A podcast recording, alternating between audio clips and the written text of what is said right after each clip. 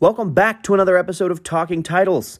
This week, Jay hosts and asks a bunch of important questions and poses a bunch of important topics, such as the NFL playoffs, the NBA, the state of officiating in the NBA, and a really cool segment where we pick our top five favorite baseball movies of all time and rank them. As always, at the end, we have Jay's picks and garbage and gold. Thanks for listening this week, and we hope to see you next week.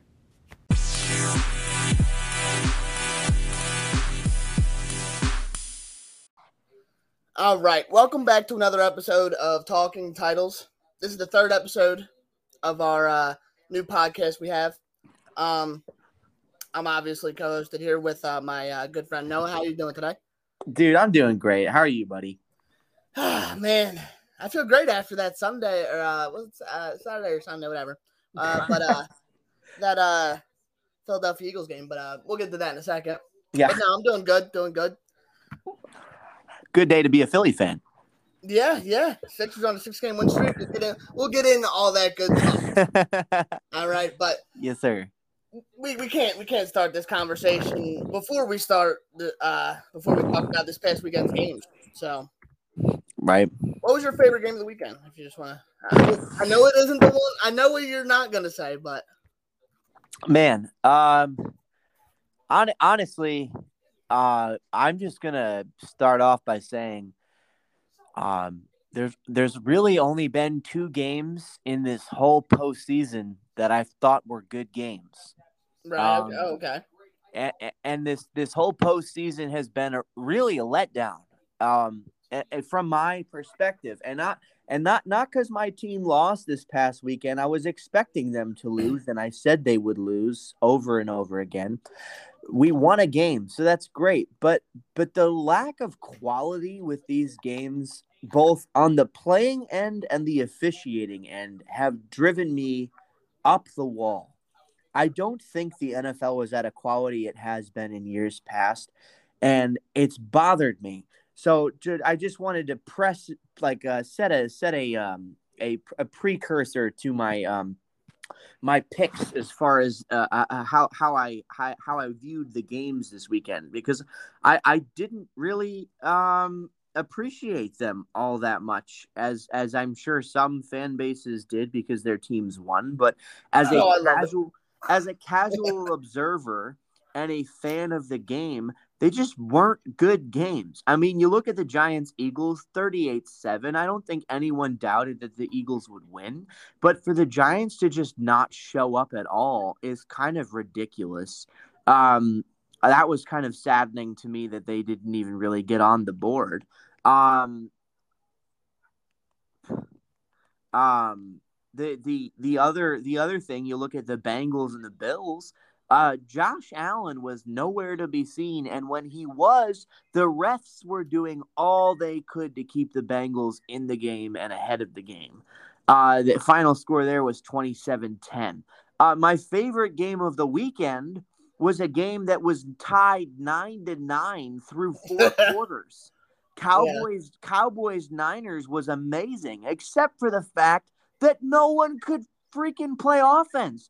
It was 9 to 9 in the fourth quarter, final score 19 12, and the Cowboys still had a chance to tie it at the end of the game. I just think that the state of these playoffs is in disarray. And uh, the, my favorite game was a game in which defense prevailed and the Niners win 19 12, which is saying a lot because you got to see the Bengals score 27 and the Eagles score 38. Sorry for the long winded start off, but that was. Oh, you're good. You're good. Well, I'll just I'll say my uh my favorite game. Can can you guess what my favorite game was? Uh uh it was it was it the Bengals game, Jay? Uh, I, I I predicted that though. But, um, obviously, it's the Eagles. I had the Eagles like winning, and I even said they would might they'd probably win by ten plus by the end of the game. But for them to like absolutely like for the Giants to like no show and the Eagles just shut them down, it was it was pretty wild. Yeah. Um, and for all the people that were doubting Jalen Hurts, and he was still injured, I think that guy looked pretty damn good. He did. Um, defense is great. And, and what, what, did I say last week again? Let me just toot my own horn again. Toot, toot. James Bradberry. gets a pick. Thank you again. I know that'll be the last time I say it because the Giants are done this year, but thank you for him again. You're welcome. Um, if he but, I scores, mean- if he scores a touchdown in the Super Bowl, I want another thank you. yeah, yeah. Hey, I, I'm not getting ahead of myself here because I, I think I said it on our first podcast. I did not want to play the team that we got to play. Yeah.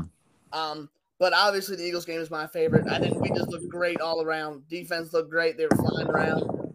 Offense looked great. The run game was going. I thought I thought I thought Saquon would get off a little bit, but I swear, like that, it, it was bad. Like I really thought it was closer than that. Um, but we, we can break down that game in a second. Let's break down the first game of the weekend, and it was Jaguars Chiefs, which it again to to to my little horn. It was uh it was a close game, and it was actually probably my outside of my bias, my favorite game of the week. Sure. I didn't even mention that game. I completely forgot about that game. Uh, mostly because I don't care about either team. Right, I got you. I'm I'm so and th- this is another thing. I like okay, Eagles Giants great game. Bills Bengals for the sake of the last couple years great game. Cowboys 49ers historically great game. Uh Jaguars Chiefs I do not care. Jaguars, I don't care that you're in the playoffs. If you're a Jaguars fan, I'm sorry. Congrats to you, but I don't care.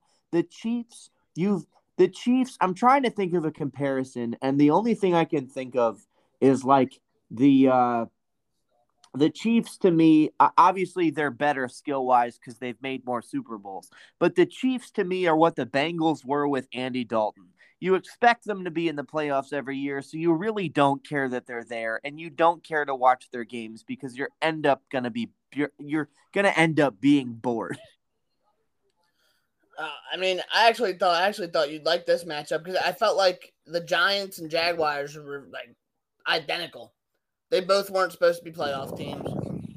You know, they were both underdogs. They both won a game that nobody thought they'd win. Yeah. No, that's fair. That's fair. And I do I give all the props to the Jaguars. I just I just I'm just not excited by I, I- I'm honestly and the and the fact is I I've never been a Daniel Jones guy. I was impressed that he played as well as he did against the Vikings, but every time I watch him I'm just like, "Eh, I wish we had somebody else." And I don't like Trevor Lawrence. Every time I watch him I'm like, "You throw four picks and then you throw four TDs and I don't know what to do with you." Yeah, I mean, I actually kind of do like Trevor. Um, I think he's a really good leader. But that game was a fun game in my opinion. Um, and if you took my bet, cha-ching, you got it. Plus eight and a half. That that held up. Um, we could briefly go over the Eagles and Giants. I kind of went and said my piece. I don't know if you want to. Yeah, I, I will just say I will just briefly say that I am I am very saddened with the effort the Giants put forth. Um, I knew that the Eagles were going to win. I figured that they would they would win by a decent margin. Um, but I thought I thought maybe you were looking at more of like a, a, a score of 38-21. Um, not so much 38-7. Uh, and and if you if you didn't see the game, the seven points kind of happened in the waning moments of the game. Uh, so there's there's it wasn't it was it was it was pretty one sided. It was very bad off the bat. Uh, the Giants just looked hornswoggled and completely inadequate to do anything, which um, I think is on coaching. You know, Brian Daboll has done a fantastic job. Uh, he's one of my finalists. I don't think he should win, but he's one of my finalists for Coach of the Year. Um, I think he's done a fantastic job with the team he's had and the injuries he's dealt with, um, and, and just making this Giants team relevant again. And they haven't been relevant since 2016.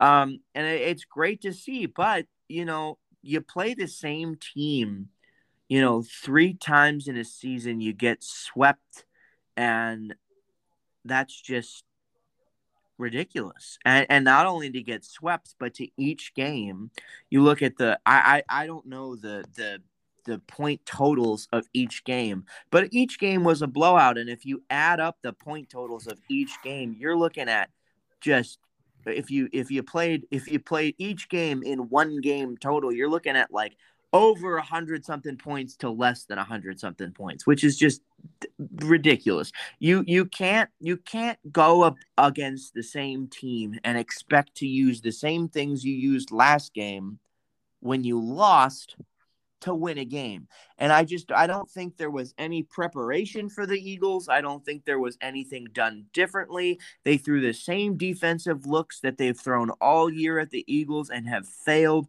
And it was just frustrating to me that on a coaching level you can't prepare your team any better. Do I think they still would have lost even if they did? Yes.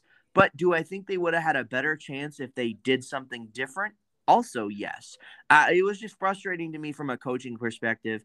I can't really be mad at Daniel Jones because I think he was set up to fail. I don't think there was any structure for that game. They don't have a wide receiving corps he can throw to. Um, he, he is one of the best running backs on the team, and he's the quarterback. It is ridiculous. Um, ridiculous what happened there. I, I am frustrated, but I was expecting it at the same time. So it's a weird position to be in. Right, right, right. Um, yeah, I mean, I basically said my piece, but I'm I'm I'm just really happy. Uh, Jalen Hurts came out and proved to everybody that they can shut their mouths about oh he's coming back off that injury. He hasn't looked right even before injury. Yeah, shut shut up. Look what he just did, and and I'm not even trying to discredit the Giants because good for I'm, I'm I'm happy for you, like I've always said. Um, but their defense hasn't been just they aren't like nobodies. I like I said, I really like their uh, defensive line. Yep. And I mean, Lane Johnson just took Thibodeaux to the to the cleaners. He couldn't get anywhere, and I felt like Leonard Williams, like the offensive line, just played so good. Uh, Kelce, of course, always plays great. Um, and you know, I mean, the, yeah. After the first play, I was like, they threw the DeVonta Smith on that like fifty yarder. I was like, oh yeah, now we're cooking. This is gonna be a good game. But um, okay, so now we can go to the Sunday games. Bengals Bills. I think a lot of people were disappointed on this game because they wanted that real close game, and and the Bengals ended up just really giving putting it to them.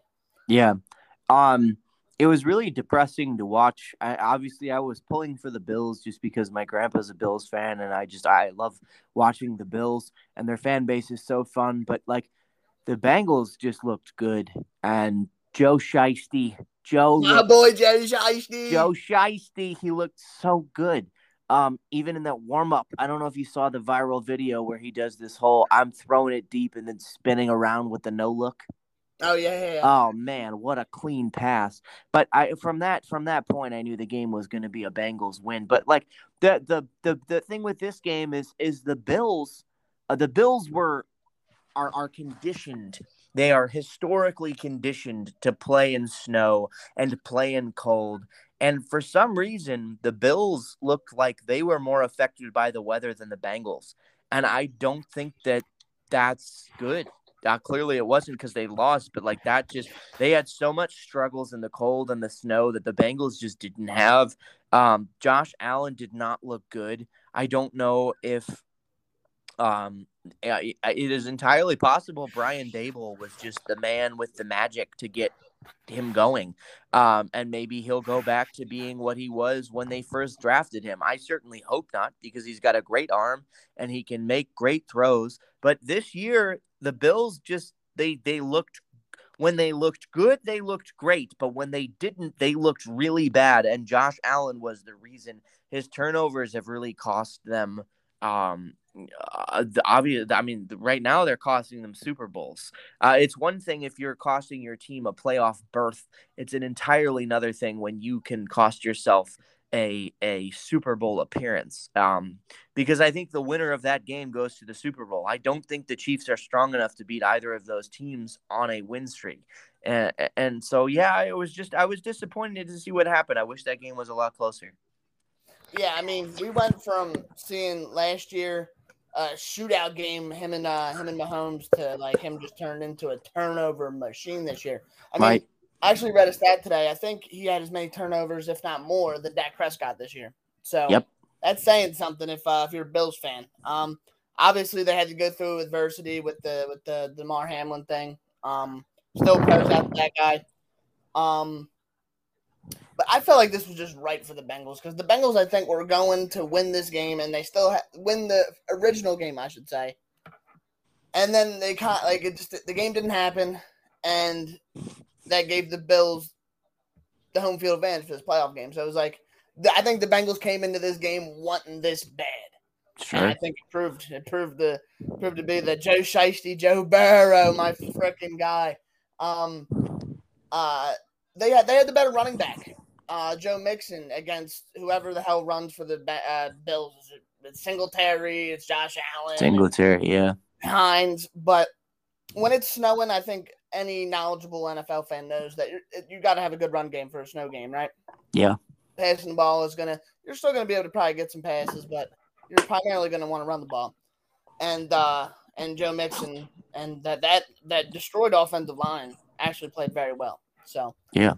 That was Uh, uh, and that's and that's another thing. That's another thing I'd add. I think in the Bills, the Bills off season, they really need to look at their run game and their offensive line. Their offensive line is not bad, um, but I just don't think Singletary is the running back that is going to be your primary guy. I think Singletary is a good running back, but I think he's a secondary guy that can get you carries when your primary guy is on the bench.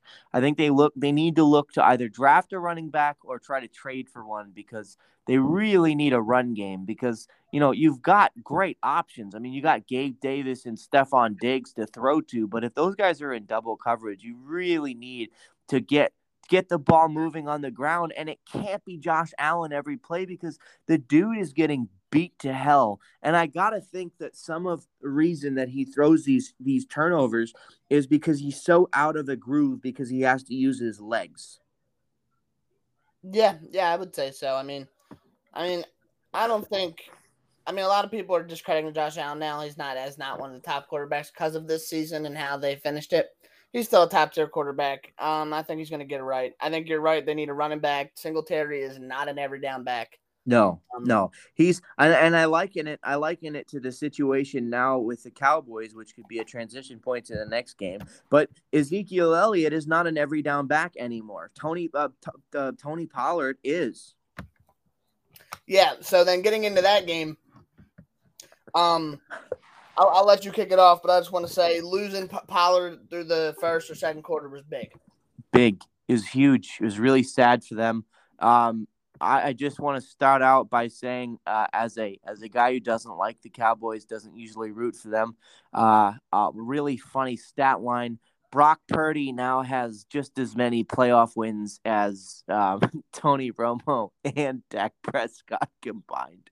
That that is absolutely It's- awful. I think they're both like going three in divisional rounds. Yep, it's terrible. Uh, they've both only won one playoff game apiece, um, and Brock Purdy has two playoff wins. So, uh, shout out Brock Purdy. Um, but that being said, uh, and I've I've said this all year, when the Niners look great, everyone is like, "Oh, they're going to the Super Bowl. They're amazing." But when the Niners don't look great, they still manage to win games, and that's the key. The key to getting to the Super Bowl, to winning games, to having a good season is winning games even when you're playing bad. And the Niners seem to find a way to do it. Now, I think the officiating out of all four games of the weekend, I think the officiating in the Cowboys Niners game was the worst of all four games. And I do think that the Cowboys got the the rough end of the stick, as it were, uh, with the officiating in that game. Um, there were several calls that I was, even as a Cowboys uh, hater, I was like, eh, I don't know about that. Um, and I, and I just think the state of officiating in the NFL needs to get better, especially in the playoffs. It's ridiculous that you should have so many calls that are like, ah, I don't know about that. Um, that are legitimate calls. Like I'm watching a lot of these games as an outsider. I don't have a dog in the race. I'm not actively rooting against or for anyone. And when you can, when you're objective and you see a call and you're like, I don't know about that, then you know you've got a problem. Breaking news: LeBron James and Giannis Antetokounmpo have been named the All Star captains. Oh well, that's a shocker to no one. But uh, yeah, I mean, I don't have much to say about this because I'm going to talk more about the Niners in our upcoming uh, thing here. Yeah. But I do agree with you. I think that the Niners don't look like world beaters sometimes. No. um, like they, they could be because I mean, if you look at their their playmakers, they are scary on paper. Yeah. So, I mean, you would think they'd be world beaters, but the Cowboys really put them in into a. It almost felt like they put them in like a box for a bit. I mean, it was nine nine for Christ's sake going into the fourth. Um, and Trevon uh Trevon Diggs dropped a pick. He could on that on that drop they went to score that touchdown to go up after it was nine nine. Yeah. Diggs, Diggs dropped the pick, which could have changed the whole outlook on that game. So that game was really a coin Diggs, flip. Diggs dropped a pick, and it was one point, which if you add one point, they're still losing 19 13. But Brett Maher once again missed an extra point.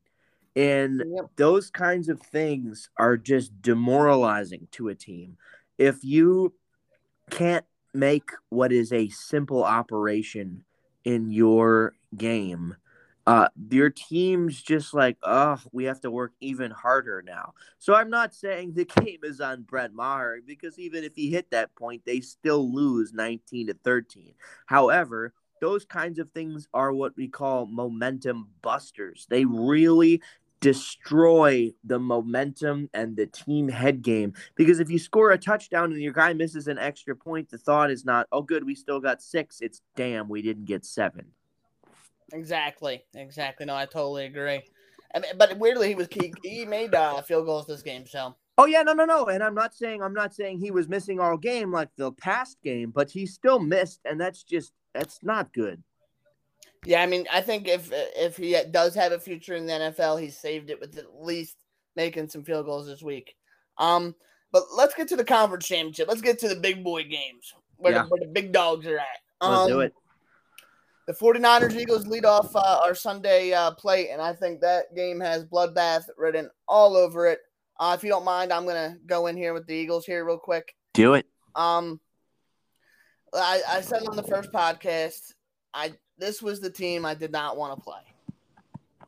Now, with that Yeah. being said, this is me also thinking in the back of my head. I haven't seen my team play really good football for six weeks ish. Mm-hmm. I want to say. So, and I haven't seen a good Jalen Hurts game since before the Chicago Bears game. So I, I was really worried about playing a defense like this. Um, not to discredit the Giants, but I mean, we steamrolled them, but the 49ers are not the Giants. No, Um, correct. this is going to be a, a scary game for um for us Eagles fans. Um, I think I think we can get the job done, but I, I you know what I really see this game almost going like uh the Cowboys and Niners previously, where the defenses play up to par, and it'll be a close game going into the fourth, and somebody's gonna somebody's either gonna make a mistake or somebody's gonna have to take the advantage of something going down the stretch. But um, uh, a big matchup I want to point out in that is going to be Lane Johnson versus Nicky Bosa. That is going to be a very, very, very fun matchup. Hopefully, Lane Johnson is more healthy. Um, I- I think just the, the Eagles can win this game because their their secondary is not that good. Yeah. So if the offensive line can stop their defense, I think I think we can get the ball down the field in certain situations. So I'm not going to predict this game because I've already told you I'm not predicting my team's games. Um, I, I won't bet on them. I won't predict them. I'm not giving it juju, and I'm not giving it uh, uh, whatever, whatever. I'm, I'm not. I'm not giving any uh, uh, guess here, but I, it's going to be a bloodbath. I, that's what I'm thinking. Yeah, no, for me, I, I really do think I think it'll very much so emulate the uh, Cowboys Niners game. I think uh, both offenses are too overpowered um, to to do anything crazy, and I think both defenses are too good uh, to let those offenses do anything. And I think, um, you know, I I do think that the offenses of both teams are good enough um, that you're not going to look at a 9 9 score going into the fourth quarter. However, I think, you know, like a 17 17 or a 14 14 going into the fourth quarter is not unheard of. I think that's a possibility. Um, the Eagles looked really good last week, but again, they played the Giants. The Giants, a team that shouldn't have even beat the Vikings and did.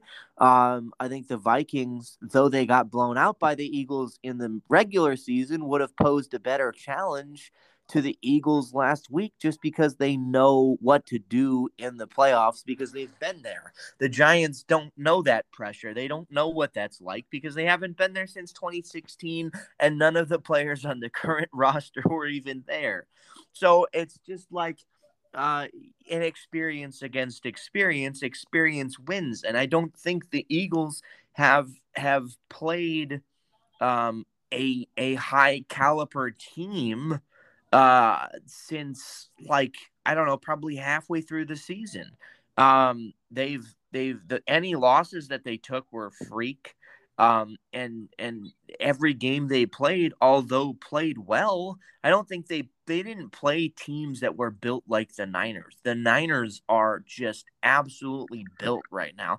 But the same thing goes for the Niners. I mean, the Niners did not have the cream of the crop season that they probably would have had if their team looked like it does now at the beginning of the season. They didn't have Christian McCaffrey the entire season. They didn't have Brock Purdy at QB the entire season.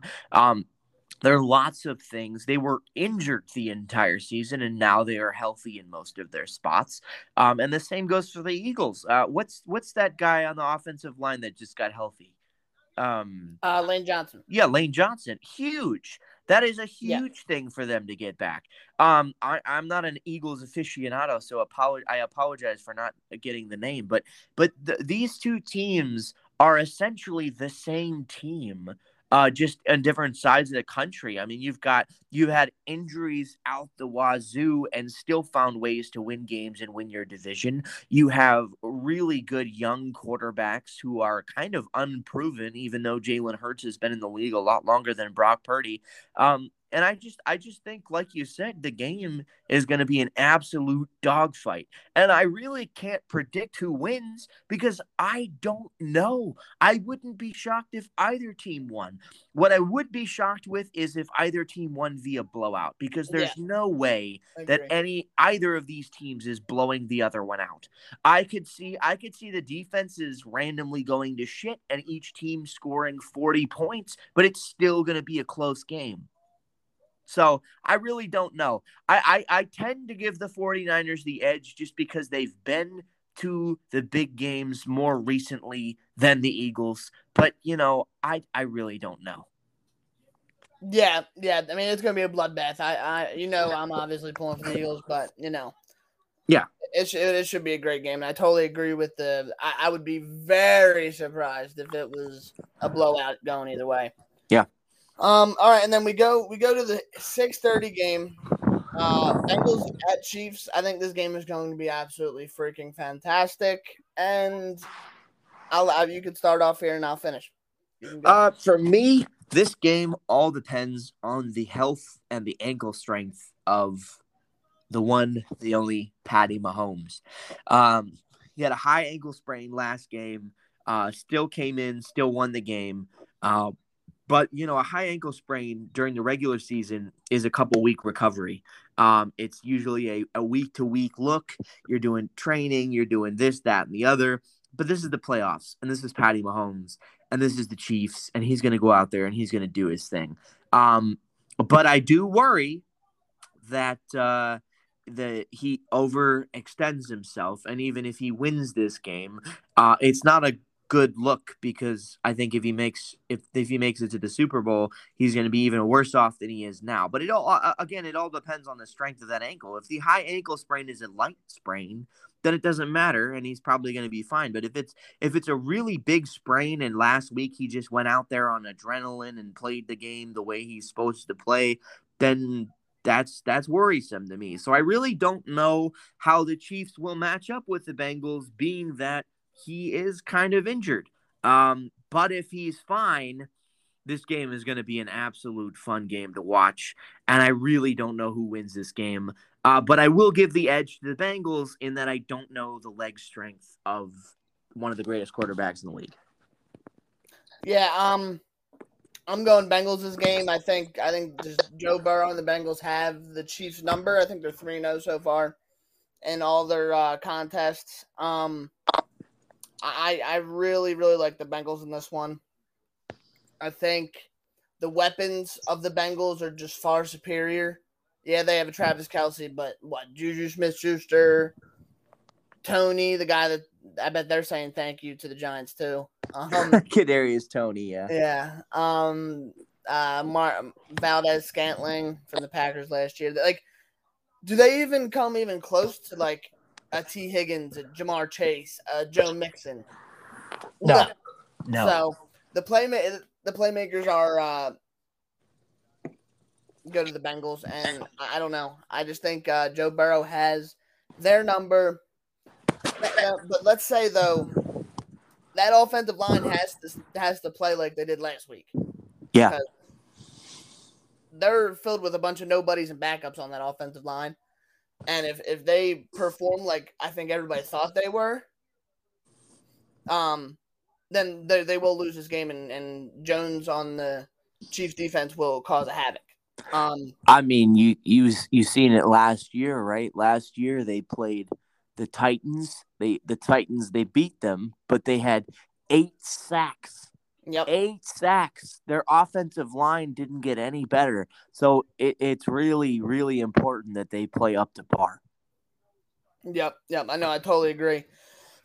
Oh, excuse me. And you made a great point about uh, Patrick Mahomes and his ankle uh, being healthy. It's really going to depend on uh, that, uh, what the health is of that. And it was interesting to hear what uh, Tony Romo said last week, saying that he's had a- high ankle sprains before, and like, it's fine that day because you can get through that game with adrenaline, but the next week you like you can't walk Right. like the uh, days after he he's walking on crutches. It felt like so. Uh, it, it if this game stays close, it's on the it's on the health of Patrick Mahomes. But I got the Bengals edging them out by. We'll get to that in my picks. Fair. Um. So yeah, you want you have anything else to say about the preview this week? No, no. I think I wrapped it up. All right. Well, since we're getting to the end of the year, we might as well talk about the NFL yearly awards. Um, we don't need to really get into depth too much of this, but I'm going to name the finalists off to some of these things, and you can just give me your Sure. your uh, favorite to win it. Uh, where are we at here? Okay, so MVP, the finalists are Jalen Hurts, Patrick Mahomes, and Justin Jefferson. Man. Um, you can read them again. You said Jalen Hurts. Patrick Mahomes and Justin Jefferson. You know, I'm I'm gonna go Justin Jefferson, and I'll tell you why. I Jalen Hurts has the guys to throw to. He's got the the the people to to achieve great success with. And I'm not saying he's he's overrated. I, I think he's perfectly rated. I don't think he's the best quarterback ever, and I don't think he's trash. Um, Patrick Mahomes, uh, he doesn't really have the weapons. I mean, he's got Kelce. That's ridiculous. That man is a machine. I think he's better than Gronk. Um, he's insane. Um, but but he's also in a league where you've got uh, the Chargers who were good, but not great.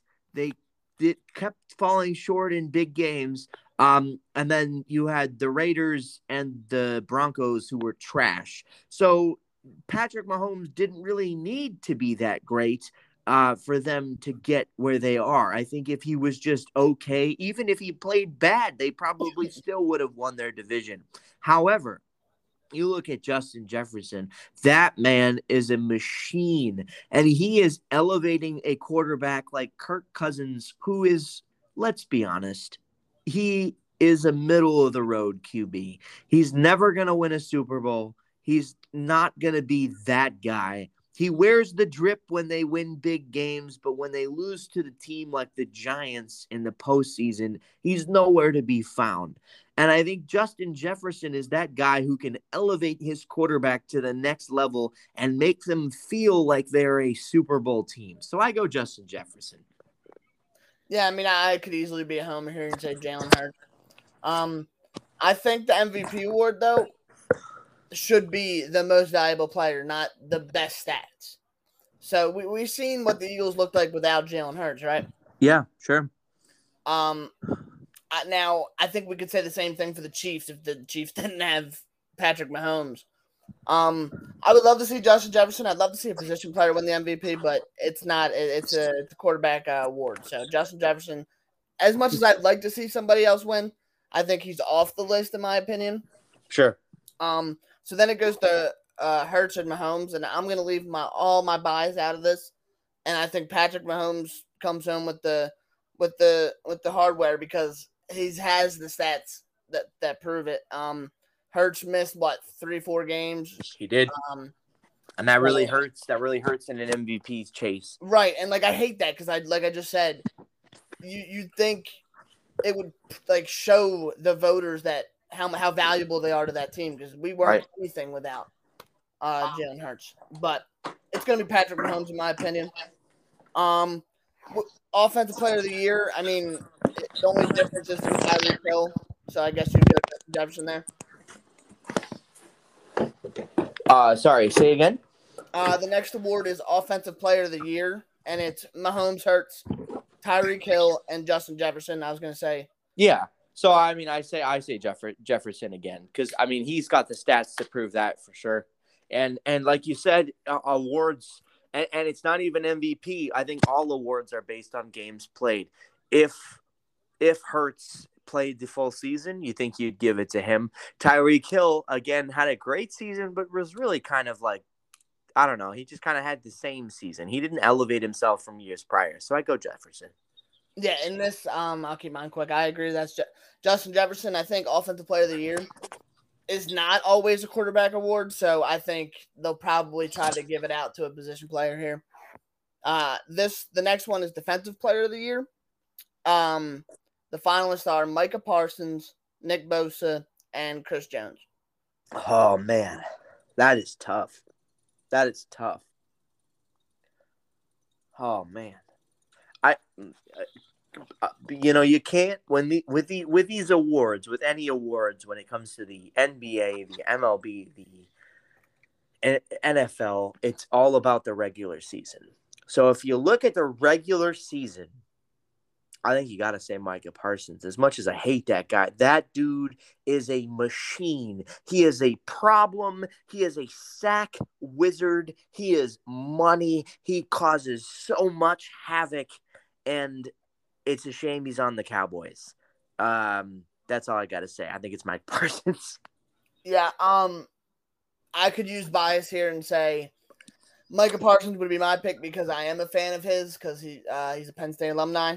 Um, but he's also a Cowboy, so Yep. um, I- I'm going with Nicky Bosa here. I think he has a few more sacks than Parsons did by the end of the year. I think Parsons kind of fell off by the end of the year as well. Not fell off, but like he was his trajectory was going just straight diagonal, and then it kind of like it flatlined, and it kind of. I, I just feel like he didn't end the season off like uh, Nicky Bosa did. So Sure. my pick for that would be Nicky Bosa. But I think those two should be the only two finalists. I don't think Chris Jones should even be in the category. no, but I'm not uh, discrediting hats- him. He's a great hats player. Off, hats off to him to get uh, his name up there, though. Yeah, he's a great player. And it's it's actually really weird to not see Aaron Donald's name there. Yeah, for sure. Um, next one is offensive rookie of the year. We got Brock Purdy, Kenneth Walker the third, the running back for the Seahawks, and Jets wide receiver Garrett Wilson. You know what? Um, I I'm gonna say Garrett Wilson, uh, and that's uh, homie. Homie played consistently well through. How many quarterbacks did the Jets run? They ran what three? Three, Because four. yeah three four, and he's still putting up numbers. You look Yeah, at first thousand yard season for them in like ten years. right, and you look at Brock Purdy. He played what three games before the playoffs? Uh like four or five, three. Uh, but but still, did he play the majority of the season? yeah, no, no, no, No, no. And you look at what you said, Kenneth, Yeah, Kenneth Walker the third. Kenneth Walker. Okay, you did good, but you know your team is expertly coached. You have a you had a great quarterback for this season at least. Like you you guys played well, but I I really you got to give the nod to the the Jets because he's going through three three different quarterbacks and he's still having success. Yeah. Yeah, and I'll make mine my uh my vote very quick. Uh it is Garrett Wilson. You had to play with Zach Wilson who couldn't hit a check down. Joe Flacco, who hasn't been relevant for ten years.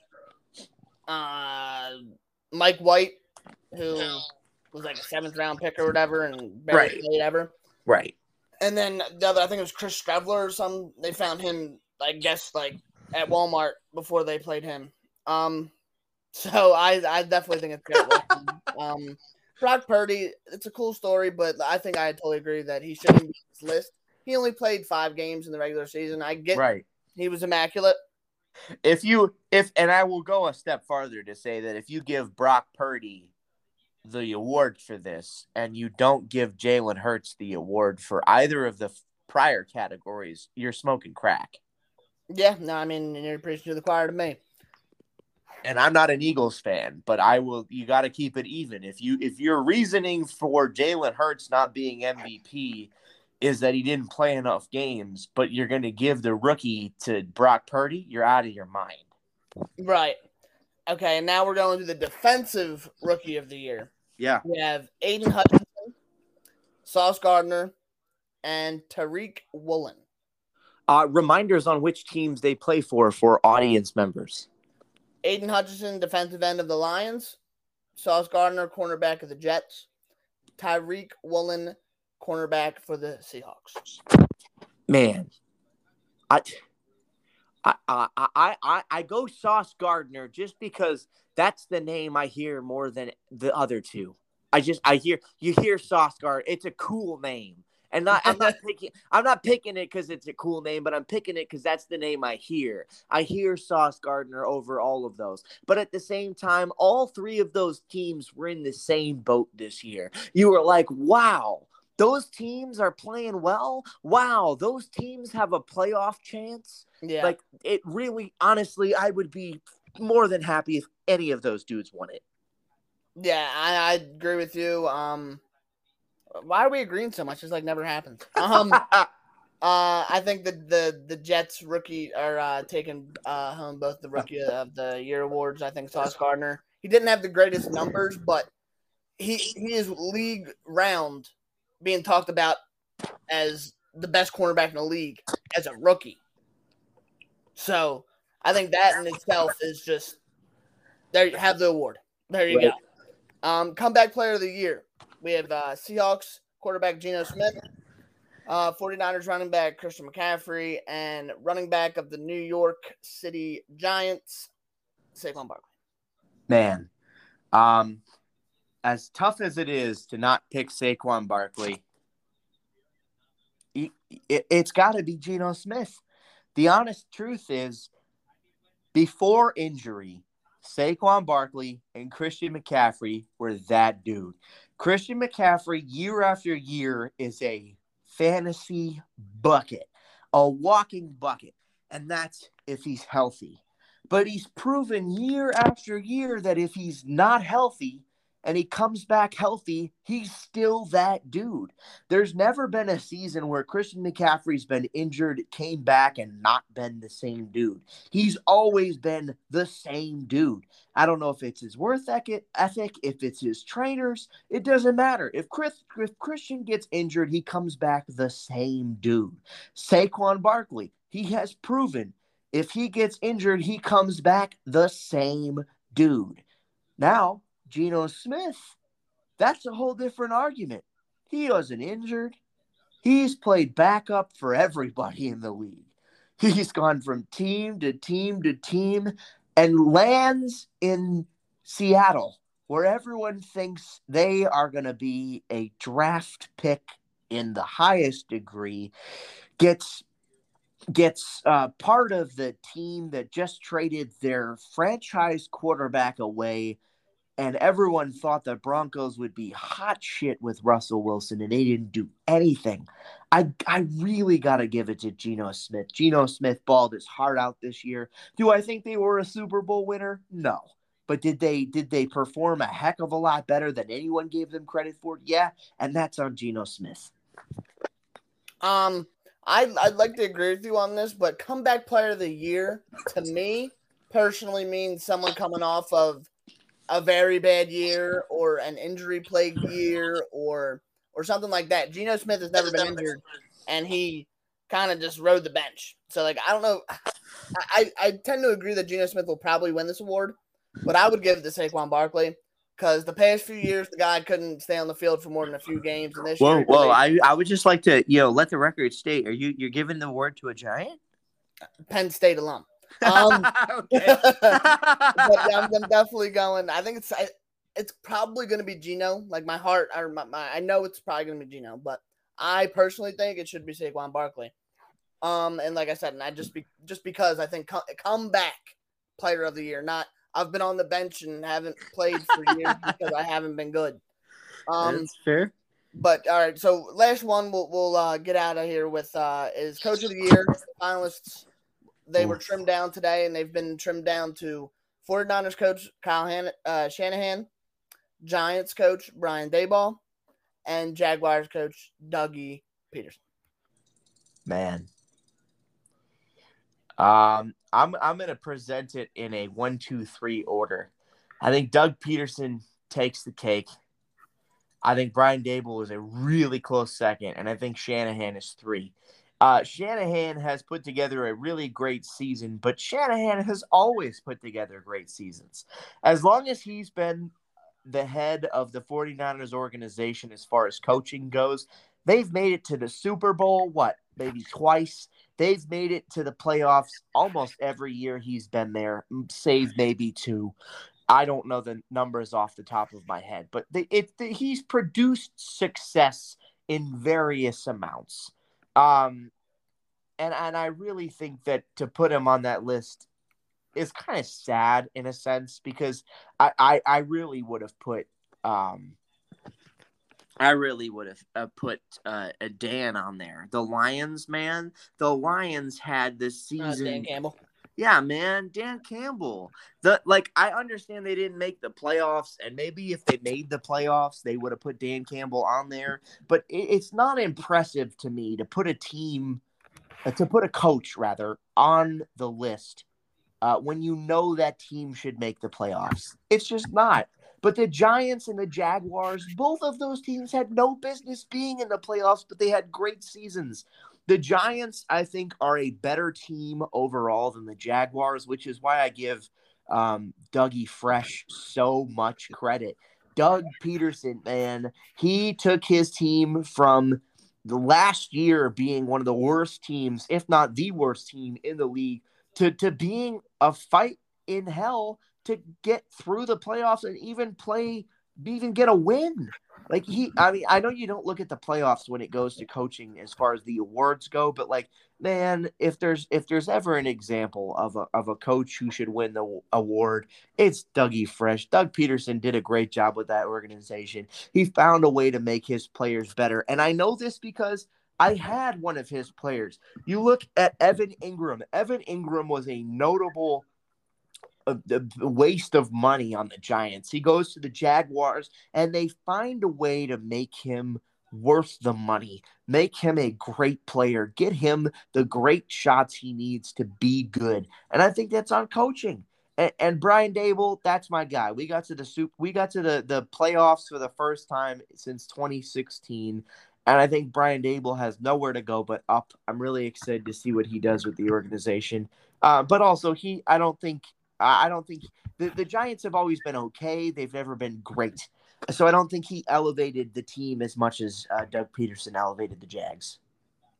Yeah, I mean, I tend to think that this award probably is a coin flip between Daboll and Pederson uh, because both of them teams really had no business being in the playoffs this year. Um, Yeah.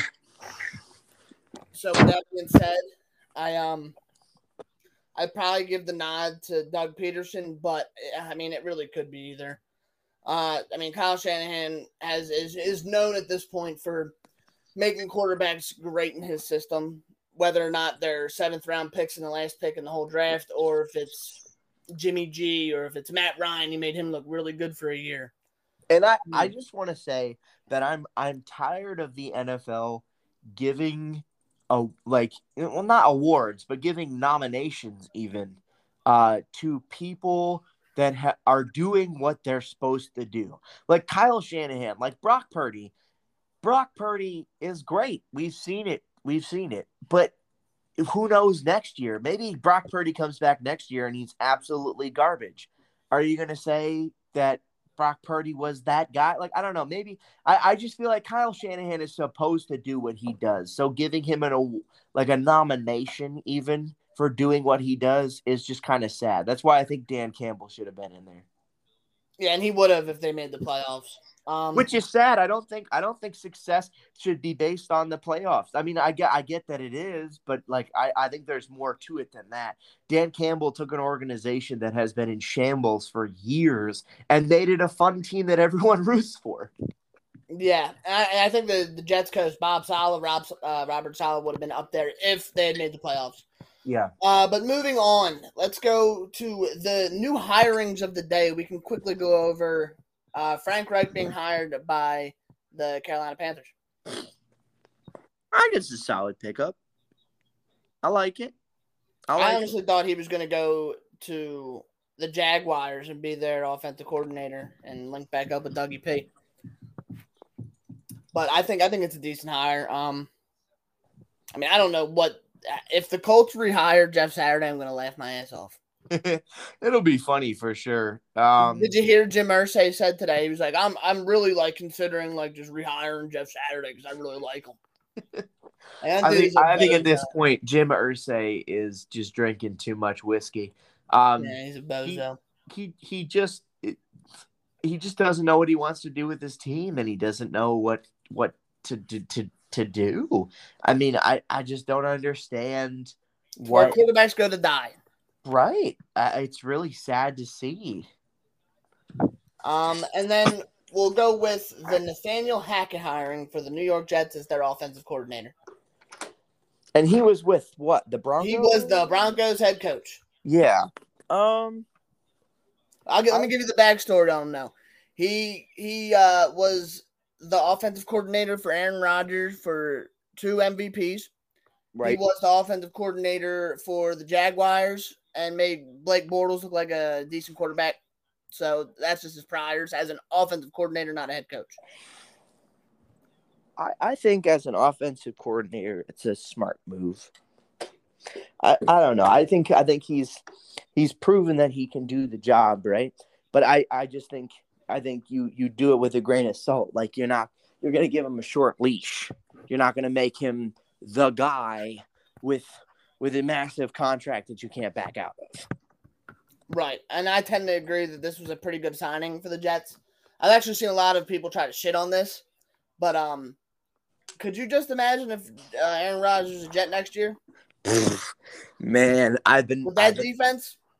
So my my cousin is a Jets fan, and I said Aaron Rodgers to the Jets in our our team chat or our group chat today, question mark, and he said, ah, I don't want Aaron Rodgers, and I said, dude, if Aaron Rodgers signed with your team, you'd want him one hundred percent. Right. I mean, it's too much recency bias here that that you're going to think for one down year for Aaron Rodgers. This guy just won back to back MVPs the year before. Right, Relax. and and he could do it again because he's aligned with the same coach that helped him get there. the same coordinator and a great defense and a very fun young offense. Right, and a really good head coach. Yeah, I, I'm I do like Bob Saleh. Yeah, solid. Um, yeah. So I mean that that about wraps up our uh, NFL talk of the week. You got anything uh, else to talk about there? Um, no, just that I'm really excited to see what happens with the uh, the next the next couple uh, games here. Oh It's, yeah, uh, me too. Me too. gonna be Believe me, I will be ready on Sunday. Yeah, yeah.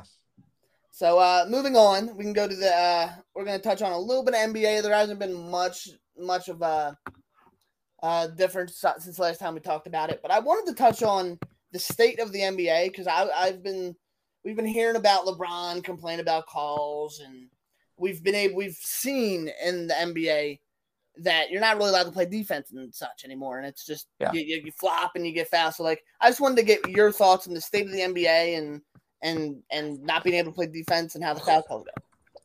Man, um, for me, I'm going to give an example really recent last night. Um, just just on the state of officiating in our game. Um, uh, last night, it, it- I don't know if you watched this game. Did you watch the Warriors Grizzlies? Uh, yeah, yeah, yeah. Well, some of it. So so so I watched the basically the whole thing, and it was a great game.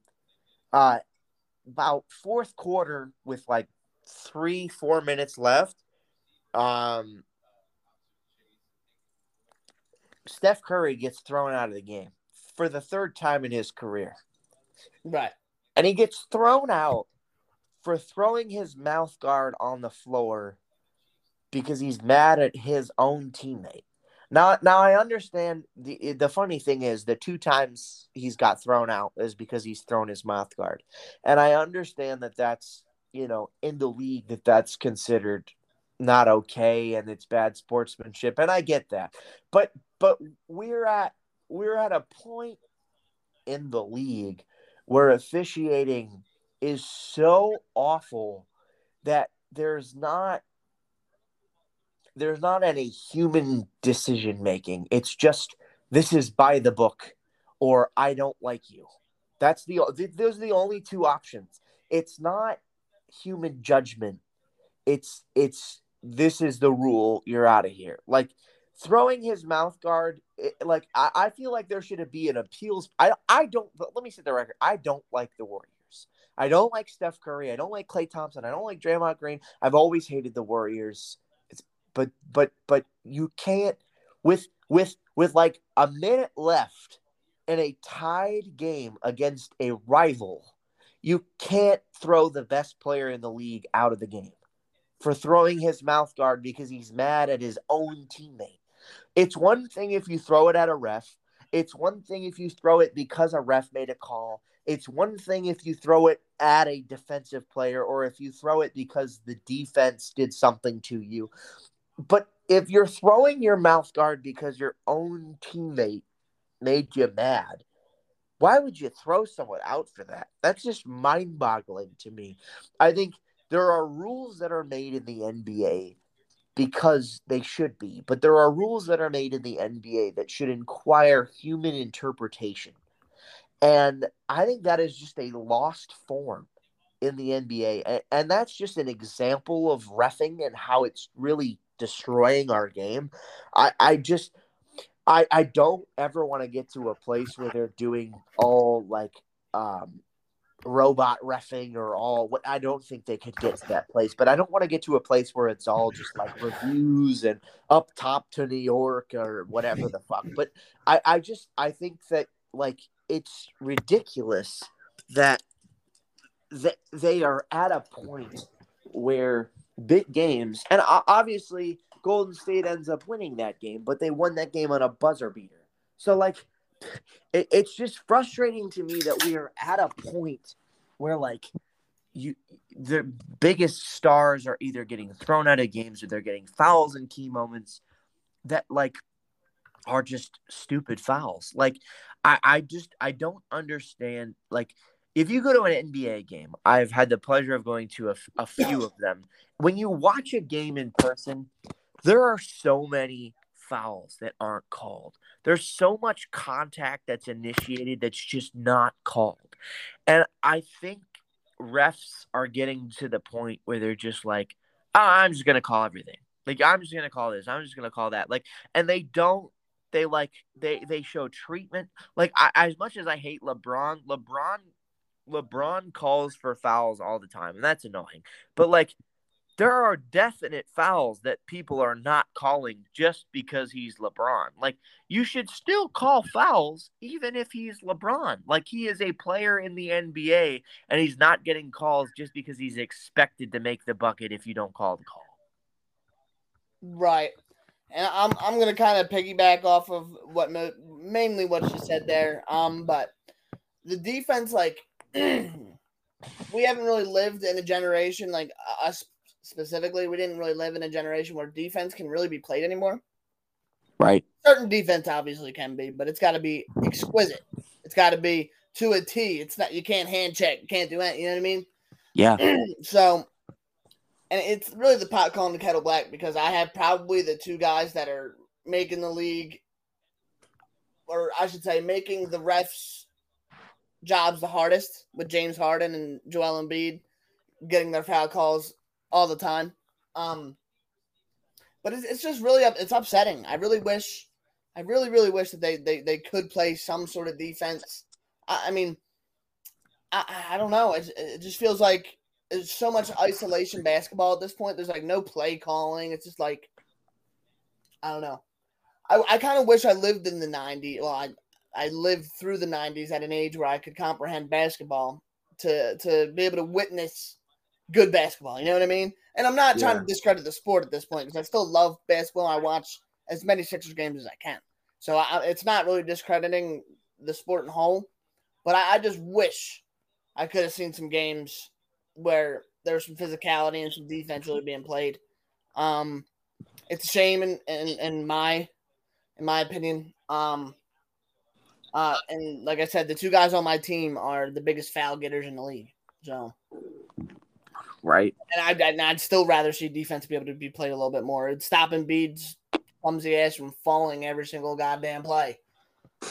And I, can I just tell you, off the topic, when Joel Embiid falls to the ground grabbing at something, I'm like, like, I'm gonna have a heart attack.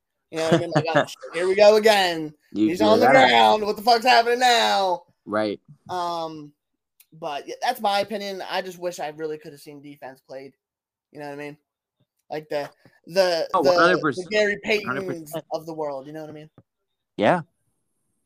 The Scottie Pippens. The you know what I mean? even MJ was a lockdown defender back in the day. Yep, One hundred That's just my opinion.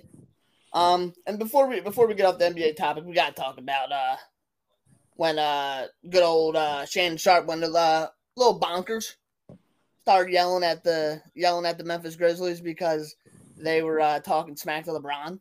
Right. So uh, I just wanted to get your uh input on that.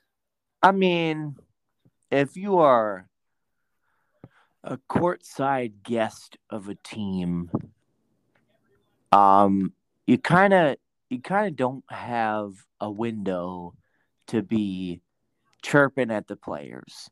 You're not part of the organization. You're not an owner. You're not a coach. You're not anything. You're just a spectator at that point.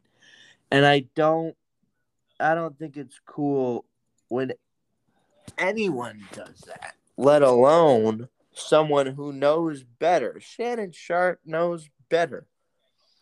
I, I, I just I don't know. I, I I think it was funny.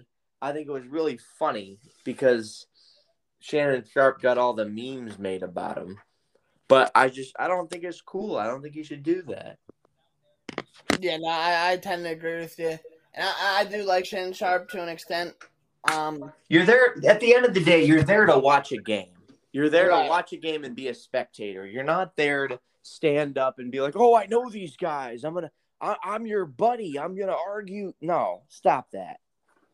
Yeah, and I think I, I'm I'm okay with like the smack talk and like the bull driving to an extent, like from a fan's perspective. But for him to stand up and be like, "I'm gonna beat all your asses right now.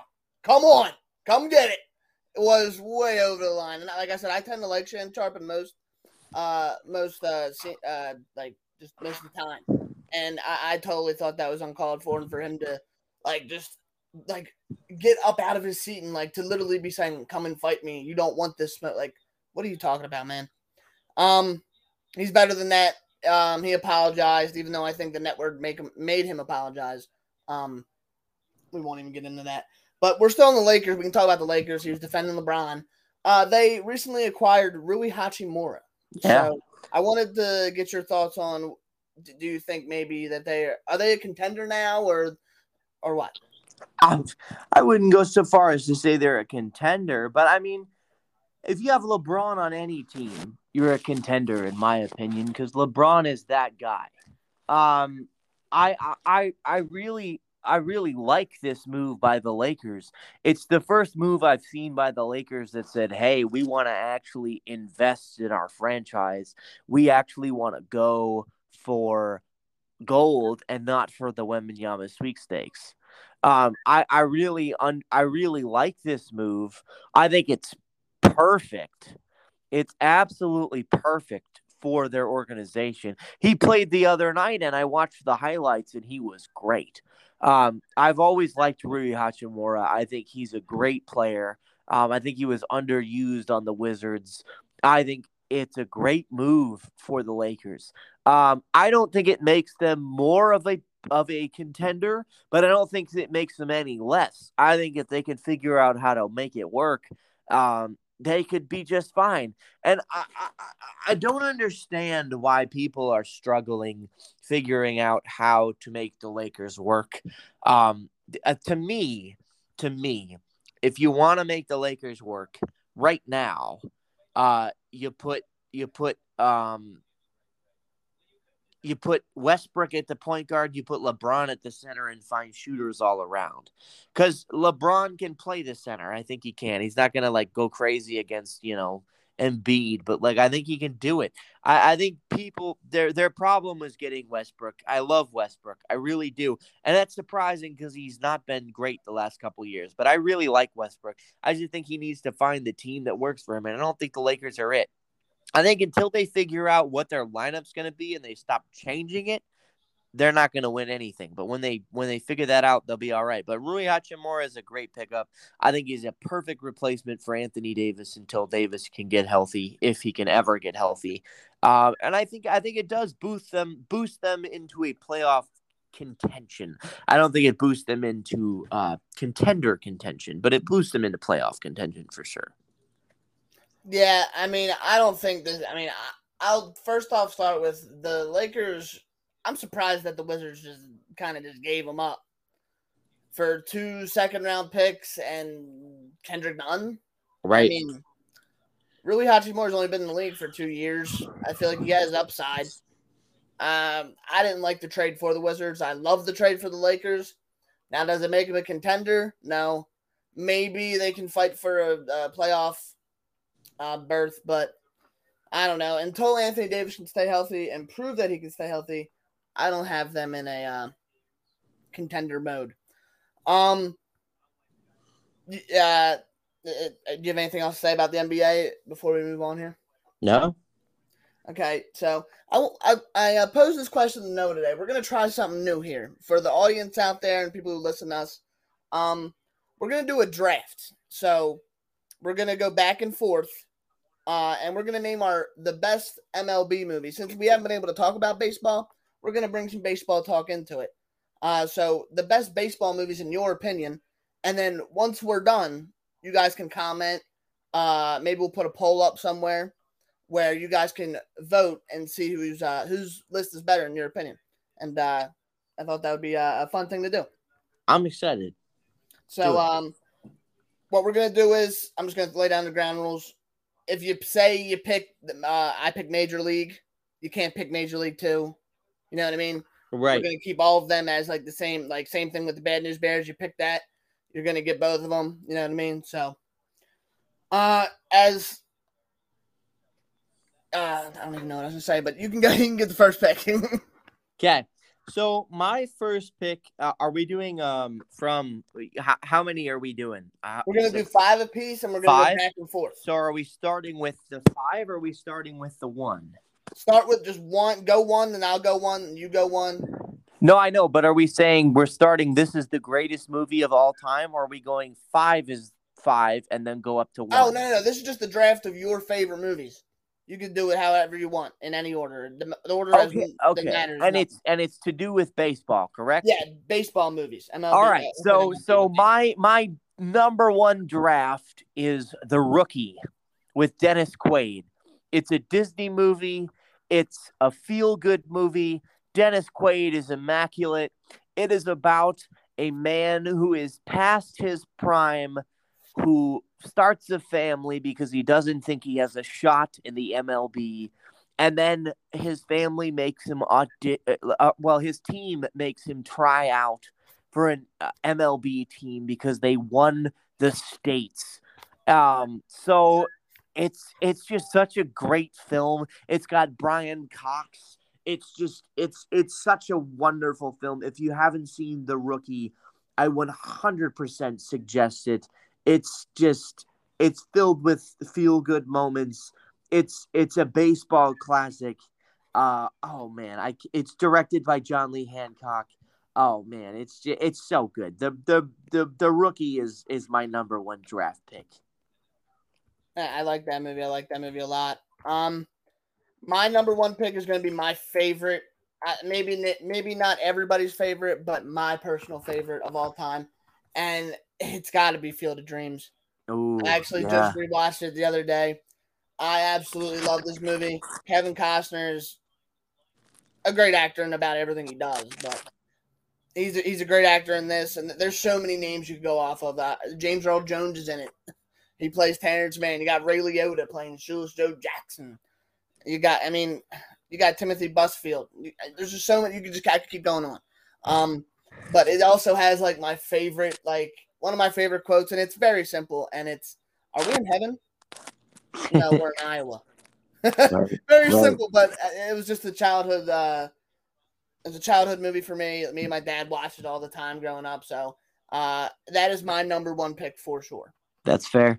Um, I would just comment on uh, on Field of Dreams. My my my my mind is skewed on Field of Dreams because I dated an ex who um, introduced me to Field of Dreams. So every time I've watched that movie since, I've just thought about her, and it's just not been a pleasant. So thought. then we we have we have exact opposites. I have feel good memories with my dad, and you have rem- reminds you of your ex. Yes, exactly. so that's perfect. But that's a great movie, and I understand why. Um, my number two pick is going to be The Natural. Uh, it is 1984. Uh, Robert Redford and Robert Duvall, directed by Barry Levinson. It is a wonderful movie, and it's funny because it's kind of uh, along the same lines of my first um, film that I picked. A middle-aged unknown becomes a legendary baseball player with supernatural talent. Um, it's kind of the same plot, but it's completely different. Um, it is the music is done by Randy Newman. Um, it it was nominated for four Oscars. It makes you feel all the feels of baseball ever. You're watching it and you're rooting. I, and I don't. I, I I find this with all sports films. You're rooting for the players, even though you know it's a movie and the outcome is already rigged. Yeah, it's like. WWE. it's such an amazing feeling. Um, this movie has an all-star cast. Um, it's got you know Mads Mikkelsen, Robert Duvall, Glenn Close, uh, Wilford Brimley, Robert Prosky. It's just so good, and I I highly suggest it. So the Natural is my next pick for the draft. And my my second pick is is, is probably the one of the most iconic like baseball movie. Like it has the most iconic character, and, and that's Major League, and I'm talking about Ricky Vaughn. Wow. Oh yeah, Um, so obviously the first one is the best. And I mean, I think that in a lot of people's opinion, the first one is the best. Um, but I mean, this is an all-star cast as well. You got Tom Berenger, you got Charlie Sheen, uh, Wesley Snipes. yeah. You, you have a bunch of you have a bunch of great actors. The Allstate guy. yeah, literally. Um, but I mean, just the camaraderie in this, and like just even me. Uh, this this this movie came out before my time. Actually, the same year as Field of Dreams. Kind of funny enough. Um, wild thing. Like like when I think of that, I think of Ricky Vaughn, and I just think it's iconic because like he's it's the wild thing. He comes out and he throws the ball everywhere. And the the the it's another really funny quote, and it's very very simple from the announcer Bob Uecker, I think his name is uh, just a bit outside. So, yeah, that, that that's my uh that's my second pick is Major League. That's fair. Um, my third pick is gonna be a childhood, um, absolute love of my life. Uh, this movie was so special to me as a kid because I loved baseball and I loved just this movie. Uh, it's called Angels in the Outfield from Oh, yeah. Oh, yeah. 1994. Um, it's got Danny Glover, it's got Tony Danza, it's got Christopher Lloyd, it's got Joseph Gordon-Levitt, it's got Adrien Brody, it's got Matthew McConaughey, it's got Doug uh, uh, Dermot Mulroney. Like it's it's so star-studded. It is one of the greatest movies you'll ever watch as a kid. And even as a parent, you can understand the greatness of this movie. Basically, the California Angels are garbage. They're booty cheeks, they're their ass, and they they have a kid who watches their games who is kind of an orphan. Um, and he prays to God, "Hey God, can you please not let the Angels be garbage?" And God sends Christopher Lloyd as an angel to save the Angels and it's just wonderful. It's it's Angels in the outfield. If you haven't seen it, go see it. It's it's not a realistic movie. Uh even if you're religious, you're kind of like, ah, God would never send angels to help a baseball team win. But at the same time, it's magical. It's sports. It's what we love. Angels in the outfield is my third pick. I like that pick. That would have been on my list as well. It wouldn't have been my next pick, but it would have been on there. So you stole one of mine right there. Um, but no, I totally agree. Angel, Angels in the outfield. That that is something that it's just one. It's a childhood movie. You're gonna love it. That's kind of how I felt about uh, Field of Dreams. But I totally Yeah. agree. Great movie. Um, for my number three, which I actually thought this would be gone by now. I'm not gonna lie. I'm gonna go with another Kevin Costner movie. Okay. you guess? Bull Durham Oh, sure. with Susan Sarandon. Yeah. Um, I mean, I actually just seen this movie for the first time. I'm not even gonna lie, like probably like mm, two years ago. Uh, this is this is done in '88. I'm I got a theme here with '88 and '89. Um, but Kevin Costner is just. I don't think he can do a bad movie in my opinion. I'm a big Kevin Costner fan. Um, but this is a this is like a rom- romantic uh comedy, I would say, uh, where Susan Sarandon and eventually fall in love, and Bull Durham never could really get the chance, and he eventually gets the chance. But I I absolutely loved the movie. I, I really had a lot of doubts about it, and I was like, oh, romance. Ugh, I don't want to watch this. And then I watched it, and I couldn't stop watching it. I would watch it again. Yeah. Uh, it's amazing. So Bull Durham is my number three. My number four, and I'm surprised it's made it this high up the list, uh, is gonna be the classic from 1993, The Sandlot. Yeah, you got mine. Man, this movie defines what it means to love the game of baseball. It is a treasure. It is a love letter to the sport. Um, and, and, it, and it shows you what it is to be a kid too.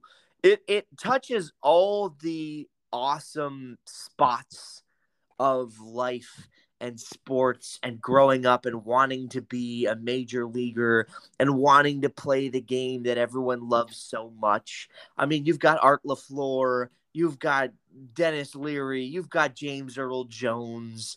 It's just such a good movie and it inspired two other movies, although not as good as the the the original. Still still pretty charming and still pretty fun but the original the sandlot is just Yeah. so quintessential baseball. You watch it and you're rooting again. Uh, the the mark for me for a good sports film is rooting for the protagonist rooting for the team that isn't real and you don't have a physical connection to that's my pick for four Yeah, no, I love the Sandlot. I'm, ha- I'm happy it got picked because I that would have been that would have been on my list, and it probably would have been next, or if it was still there after. But great pick, the Sandlot. It, it's it's a watch it with your family, watch it with your friends. It's uh, it's awesome. Um, then my next one is a little bit more uh is a little bit more uh on the dirtier side of uh uh movies, but it's the Bad News Bears. Um, love it. I mean, it is absolutely fantastic. You could either talk you could talk about the newer one with Billy Bob Thornton, or you could talk about the older one with Walter Walter Matthau. Um it, it is just a great movie up and down.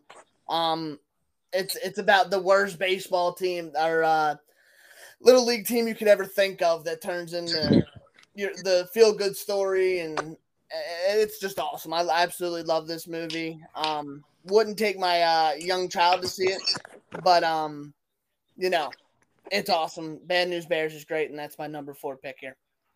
Um, for my number five and final pick, um, I'm gonna go from 1992, A League of Their Own. Um, Tom Hanks, Rosie O'Donnell, um, man, David Strathairn, Bill Bill Pullman, Jon Lovitz, oh man, G- uh, Geena Davis. This movie um, about when um, the uh, the the, the league was basically on strike. So all these women said, you know what? I'll play baseball and I can do it better than the men. And they stepped up and they put together a season that was unheard of. And it was great. And the movie is great. Tom Hanks is great. The women in the film are fantastic. Um, it's it's one of my favorite feel good movies. It's a great comedy. It's it's not, you know, something super super serious but you know it, it is it is down to earth. It is what baseball and sports and humanity is about and i love that movie. And it even inspired a, uh, a remake. Uh, they made a tv series a league of their own. It's on amazon. And it's not my favorite because i like the original but it's not bad. And i uh, I, I give it shouts yeah, no, that's another great movie. And if you want to, I actually was going to include an honorable mentions after Yeah. this because there's so many. You can't just name five, right? no Yeah. you can't My fifth is again going to be in the same direction of the same actor. Can you guess who it is? kevin costner For the love of the game, yes, Kevin Costner. yes. It also has John C. Reilly, Brian Cox, J.K. Simmons, and the one and only Vin Scully. Um, I think I think I've I think I've basically said it. Uh, three of my movies were Kevin Costner movies. So, uh, for the love of the game, do you uh, think he likes kevin costner folks yeah, Field of Dreams did something to me new. Now I love Kevin Costner. Um, but no, he, I feel like he's just like the quintessential like the goat baseball like movie guy in my like Yeah. obviously my No, for sure. opinion. for sure Um, but for the love of the game, another uh, uh, it's like a drama romance with a little bit of comedy in there. But uh, it's a it's a it's a great one. Uh, PG thirteen, so you, maybe you don't take the kids to see these until they're of age. But you know, yeah. So that would be my that would be my fifth and final choice. Oh, those And, are uh, great. If you have some honorable mentions, I have a few I'd like to name. If you don't, Yeah, for my honorable mentions, I've got two. I've got the movie 42, which is uh, starring Chaz, Chadwick Boseman and Harrison Ford. It's about Jackie Robinson. Uh, it is uh, brilliantly done and wonderfully told about the life and the hard times of Jackie Robinson. Um, and the second one I've got is called Moneyball. Uh, Moneyball is a brilliant look with Brad Pitt and Jonah Hill about uh, the early 2000s Oakland A's who made a run at a championship. Uh, it's a true story, and it is a really interesting look uh, at the people who changed the way baseball is done. Uh, no one was looking at analytics until these guys did, and now the game is purely about analytics. So for me, it's a love hate relationship because I'm not an analytics guy, but at the same time, that's the way the the, the, the world went and and for that reason it's a really cool historical piece on the game i love so much Yeah, Moneyball was one of mine. I, I, Brad Pitt. I'm not the biggest Brad Pitt fan, but he does an absolute fantastic job. Um, uh, so I, I'm happy you, you named that because that would have been one of mine. Um, For sure. I got two as well. One of them, I'm surprised. I'm, I'm surprised I didn't name it myself. But Eight Men Out. It's Oh, uh, it's another yeah. Charlie Sheen movie. It's i about, forgot all about that yeah, it's it's about the the nineteen the nineteen hundreds uh, Black Sox. Um, and I mean it, it is just a fantastic movie. Um, I thoroughly enjoy it, and it, it's another historical, not a, like totally historical, but it'll tell you about how everything went down with their uh, gambling and them being kicked out of the league and all that good stuff. So if you want a historical movie, Eight Men Out, voila. And then you know I got to end it on the funny one. I, I couldn't put it in my uh in my list because like it doesn't it doesn't stand the the water of some of the movies I've said, but bench warmers. bench warmers Yes. yes I have to. I have to. We ha- we can't not talk about baseball movies and not talk about the funniest one in my opinion. Um, come on. When when you got the the big Hispanic guy, he's like, "I'm 12," and he has like twenty dollars. Oh my gosh. I, so I've got another. I've got another honorable mention that it's very obscure, so not a lot of people would know. Um, it's a Disney Channel original. It's called Eddie's Million Dollar Cook Off. Okay, yeah, I And heard it's- of that one. Yeah, it's about this kid who's a pro, like a really good baseball player. He's probably the MVP for his high school, but he loves to cook. And he has to decide whether he wants to play the national championship game or play Iron Chef with Bobby Flay. and so it's so the Disney Channel original. It's so you gotta like those subjects to be in and about it. But it, it's one of my feel good movies as a childhood, as it, from childhood, especially wanting to cook myself and loving baseball. It was just the perfect amalgamation of the two things I loved in a weird movie that no one will ever hear of. So shout out to shout out to Eddie's Million Dollar Cook Off. Yeah, and I mean, I'm I'm just gonna throw this one out here too before we get off this. The Pride of the Yankees, 1942. Oh, good one. Strictly about Lou Gehrig and Lou Gehrig's disease. It's a strictly historical piece, and if you don't like old, old black and white movies, you're not going to like it. But it, it's factual. It has uh, Gehrig's speech when he found out he was going to die, basically. So that's another great baseball movie, and I'm happy we got to do this, and I'm happy you agreed to this because I miss baseball. Yeah, me too. And we're actually uh 60 something days away from spring training, but man, I'm, I'm down. I've got my calendar. Me too. Yeah. Also, Pride, Pride, of, oh. Pride of the Yankees is included on Amazon Prime right now. So if you have Prime, you can watch it. Yep. Very great movie. Uh, but let's get to everybody's new favorite segment, and it's Jay's picks. I would like to say if you guys took my advice last week, you guys probably made some money. We went four and two. I'd say that's pretty dang good for our first ever Jay's picks. Um, you know, it's not every week's going to be great, but four and two is pretty damn good. Um, this week, like I've said in prior weeks, I do I will not predict the outcome or anything. In that case, like a winner in my team's game, so we will we will stick to not doing that. But we're going to take the under on that game at 46 and a half. I think both defenses are going to play great, and it's going to be a mirror image of the Niners and uh, Cowboys from last week. Yep. And we are sticking with the Bengals. We are taking the Bengals money line. Uh that is plus 102 right now. So we will take the Bengals money line and we're going to take the over in that game at 47 and a half. Um, I think that game has shootout written all over it. Wouldn't you agree? Well, of course, there's no defenses. Right. So I'm taking that. So that's three so far. And I didn't want to leave you guys out with only three this week. So I'll give you a little bit of the exclusive stuff I'm going to be throwing around. I got anytime score, uh, touchdown score, Ja'Marr Chase, Travis yes. Kelce, and Tee Higgins. So if you want, you could throw that in the same game parlay with the over or the winner. Make some money for yourselves because I'm. I think we're going to do good again. Um, but yeah, that's Jay's picks. Um, and to everybody's favorite sub uh, favorite uh, segment. Let's get the garbage and gold. Yes, sir. Let's do it. So, no, what is your garbage and gold of this week? Man, it's it's been a good week for sports. Uh, my gold this week is a really funny segment from Nikola Jokic. Uh, he was being interviewed in a post game and they were asking him if it's hard to win away. And he's like yeah it's hard. He's like these players are playing well whatever. And he's like kind of looking off into the distance. And in the stands he sees a couple kissing. And he goes ah they're kissing. Look at that. Look at that. Good for them. They're living life. And you're just like you're just like dude. And the funniest part for me was bleacher report posted it and their caption was he has court vision on and off the court.